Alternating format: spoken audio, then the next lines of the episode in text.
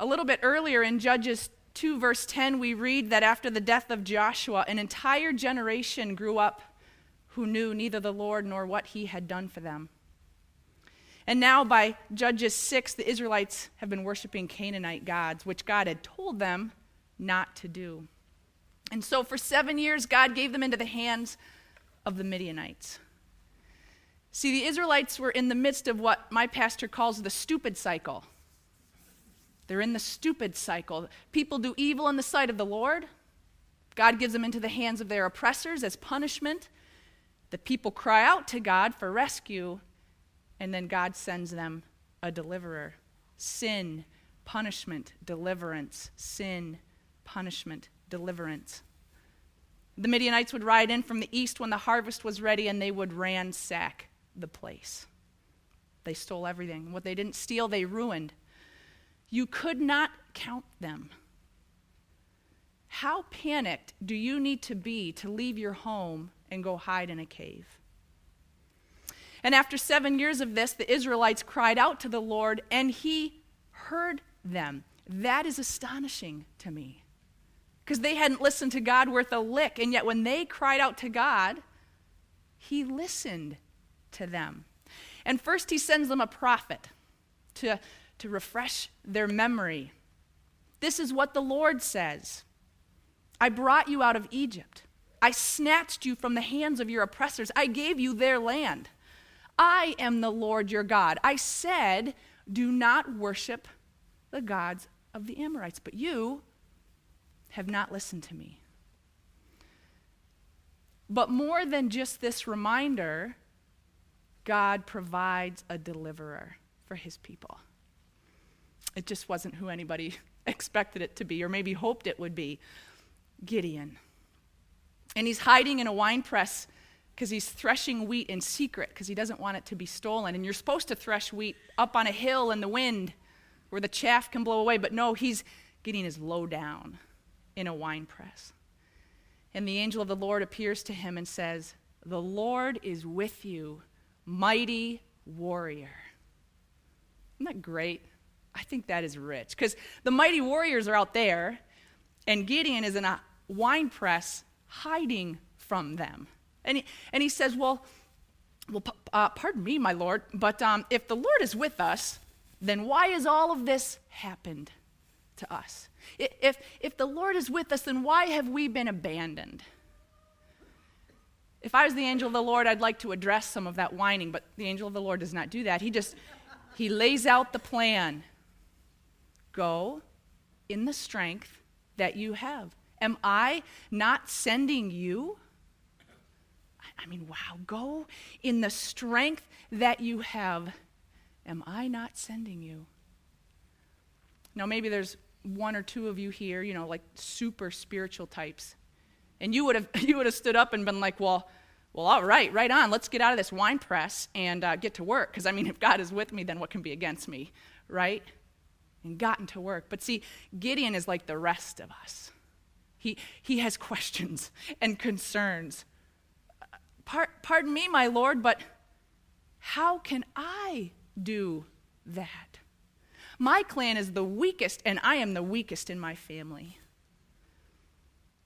And I wonder can some of you hear yourself right there? How can I do that? Gideon looks at the plan and he looks at himself and he thinks, you, You've got the wrong person. Because, see, he's the runt of the litter in the least of the litters. Maybe, for all we know, maybe his life has been just a long series of mistakes, one after the other.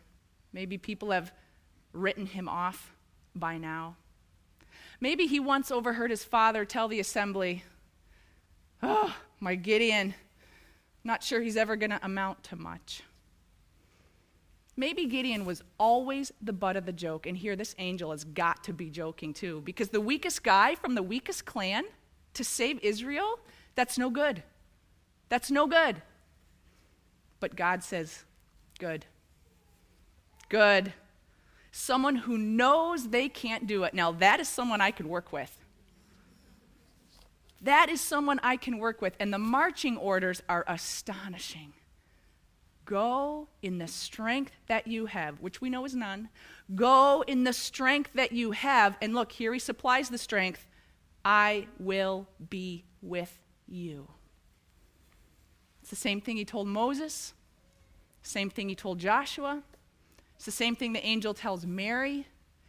And it's the same thing Jesus tells all of us at the end of Matthew Behold, I am with you to the very end of the age. Now, we live in a pretty different world than Gideon and the Midianites. But God is still in the business of enlisting weaklings into his service. He's still doing that today. And so I want to ask you in what ways has God been enlisting you? How has He been nudging you? How has He been working in you? What has He been calling you? Is it far fetched? Is it as far fetched as the angel calling Gideon a mighty warrior? The Lord is with you, racial reconciler. The Lord is with you, small business owner. The Lord is with you, worship leader. The Lord is with you, writer of truth. The Lord is with you, teacher of middle schoolers. The Lord better be with you, by the way, if that's your plan. The Lord is with you, defender of the bullied. The Lord is with you, adopter of the orphan. The Lord is with you, preacher, environmentalist, mentor, politician. I don't know what he's been calling you. But see, we're a lot like Gideon. We have questions and concerns. How can I do that? How can I do that? Maybe you have a less than stellar family history. Maybe you're the runt of the litter and the least of the litters, so to speak. Maybe you feel like your life has been nothing but a series of mistakes, one after the other. People have written you off. Maybe someone's told you, I'm not sure you're ever going to amount to much. But whatever it is, God lays out the plan, and, and like Gideon, you go, uh, Me? You can't be serious. I'm pretty sure you have the wrong person. But look, God called Gideon a mighty warrior while he was hiding in a wine press because he was so afraid. That tells us something. That tells us that God can see what we can't see. And he says, Go in the strength that you have, which for most of us is really pretty limited. Go in the strength that you have. Am I not sending you? And that's the astonishing part of this story to me that God doesn't pick the best and the brightest. He doesn't pick the strongest or the one that's the, the most well trained for the job. He picks a weakling who does not think he can do it. Because God loves weaklings. Because they have to rely on God. They can't do it on their own. And that's what God is after to crush our self reliance and build our God reliance. That's what He wants to do. And I know usually when we say Gideon, right away we think about the fleece. I purposely stopped the text before the fleece because the fleece gets too much attention. But as the story continues, Gideon wants God to, to, confirm all of this with a sign, and he puts the fleece out and says, uh, uh Make it wet. And, and God does that, and then Gideon's like, Oh, I'm really sorry, but um, I'm going to put it out again. And, and this time, could you keep it dry and make everything around it wet? And God does that. But I don't think that that part of the story is there to encourage us to put fleeces out to God. I think it's there to show us what a loving Father we have. What a good God we have, who does not want us to move forward in a spirit of fear. And so he does everything Gideon asks him to do. And as you know, as the story keeps going, Gideon gets it together. Well, I guess all he does is blow a trumpet, but um, he gets it together and he gets this army together of 30,000 men. And God whittles it down to 300 men. So God makes them weaker than they were so that when they win, like God promised, when they mop the floor with their enemies, like God promised, God would get all of the glory and all of the credit and all of the esteem. But you know, Gideon, that's a long time ago. So let me try to give you a bit more of a recent example of God calling someone in weakness and sending them in the strength that they have. And I know a lot of you are probably familiar with her story, but I was thinking about Joni Eareckson Tada. And when she was 17, she dove into shallow water and, and she broke her neck. And doctors told her she was going to be paralyzed for the rest of her life. And she writes that just a few weeks before that diving accident, she had prayed to God and said, God, I want you to use my life to bring you glory, whatever that looks like. Use me to bring you glory. But now, in her recovery room after this accident, she was pretty angry. Because she said, I, I asked you to use me, God, and now look at me. I'm, I'm useless. I, I can't even get out of my own bed. But she writes, looking back, it was that exact weakness that forced me to rely on a strong God. I became increasingly dependent on God, and I realized, oh, He planned to use me, but like this. And as some of you know, she's traveled the world serving God. She speaks and writes and sings and paints and delivers wheelchairs and Bibles. And she said, only God could have made this happen. Because she said, there were so many difficult days, but I had to keep remembering the same God who said, go, was still the same God who said, I am with you. So you can imagine the Lord saying to Joni in her hospital bed, where she could do nothing more than turn her own head, The Lord is with you, worldwide evangelist. Go in the strength that you have. I mean, t- talk about having questions and concerns in that moment. But see, again, God can see what we can't see. So I know her story is kind of a dramatic illustration, and even Gideon really is kind of a dramatic illustration. But here's the thing the same God who enlisted Gideon and enlisted Joni Eareckson Tada is still at work.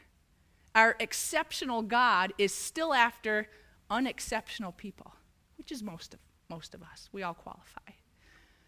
And so, to, to bring it home here a little bit, I know some of you recently went to the CCDA conference. That's what Pastor Baker told me. And a conference like that, boy, that just shows you what's possible. It shows you how God is already working and moving and what, what He's doing. But it's pretty easy to get back to your own context and go, wait a minute. How can I do that? And I know I met a number of you at the core anti racism training last October at Church of the Servant. And you had a whole group there from your church. And, and we were challenged to fight racism in our own context and to, and to fight for racial reconciliation. But then it's easy to get back to your own church or workplace or institution and go, wait a minute. How, how am I supposed to do that? How can I do that? It makes me think about when God tells Moses what he's going to do, and Moses is like, I'm, I'm, not a good speaker. I'm not eloquent. You have the wrong person. And God says, Who made your mouth? Who made your mouth? That's why these marching orders are so astonishing. Because God says, Go in the strength that you have. I will be with you. And I don't know what he's been nudging you toward or what he's been calling you or how he's been working in your life specifically, but I know this He made your mouth, and He made your hands, and He made your feet. He put your passions in you. He gave you a set of experiences that are unique to you, and He wants to use those. He wants to leverage that for His glory in His kingdom. And I know that while He's doing that, He's going to crush your self reliance. That's what God does. Sometimes it takes us a long time to learn that that is what God is doing to us. But He's going to crush your self reliance and He's going to build your God reliance. Because that's what he did with Gideon. And, and in the end, if, if you read that story through to the end, Gideon could only deliver his people for a little while, just for a little while. And that, that stupid cycle came right back around again sin, punishment, deliverance, sin, punishment, deliverance. And God knew, God knew we needed a better deliverer than Gideon. Not just someone who could save us from one turn of that cycle, but someone who could break the cycle itself.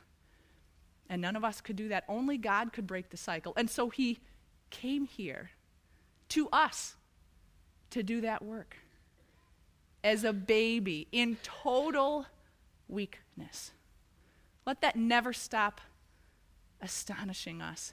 And G- if Gideon wasn't what people expected, Jesus wasn't what anybody expected either, because it's like, uh, this is our Messiah? Okay, uh, not a blue blooded king, not a mighty warrior, not a political hero. He's the son of a carpenter. Can anything good come out of Nazareth? Come and see. Come and see. Because Jesus inserts himself into that sin, punishment, deliverance cycle, and like driving a stake into a turning wheel, he brings it to a grinding halt on the cross, which is a symbol of total weakness. Total weakness. And so it's Jesus who takes us from wondering, how can I do that, to saying, I can do all things through Christ who strengthens me. So the fleece gets too much attention in Gideon's story. That's kind of my issue. The fleece gets too much attention. I think if this story is about anything, it's a perfect illustration of 2 Corinthians 12. My grace is sufficient for you. My power is made perfect in weakness. And the weakling Gideon, he gets listed in Hebrews as a hero of the faith, but don't forget, he started out as a nervous Nelly. He had questions and concerns and he became a mighty warrior only because he had a mighty God standing right behind him, giving him all of that strength. And that same mighty God is standing behind you. So, knowing that, I encourage you go in the strength that you have, He will be with you. Let's pray.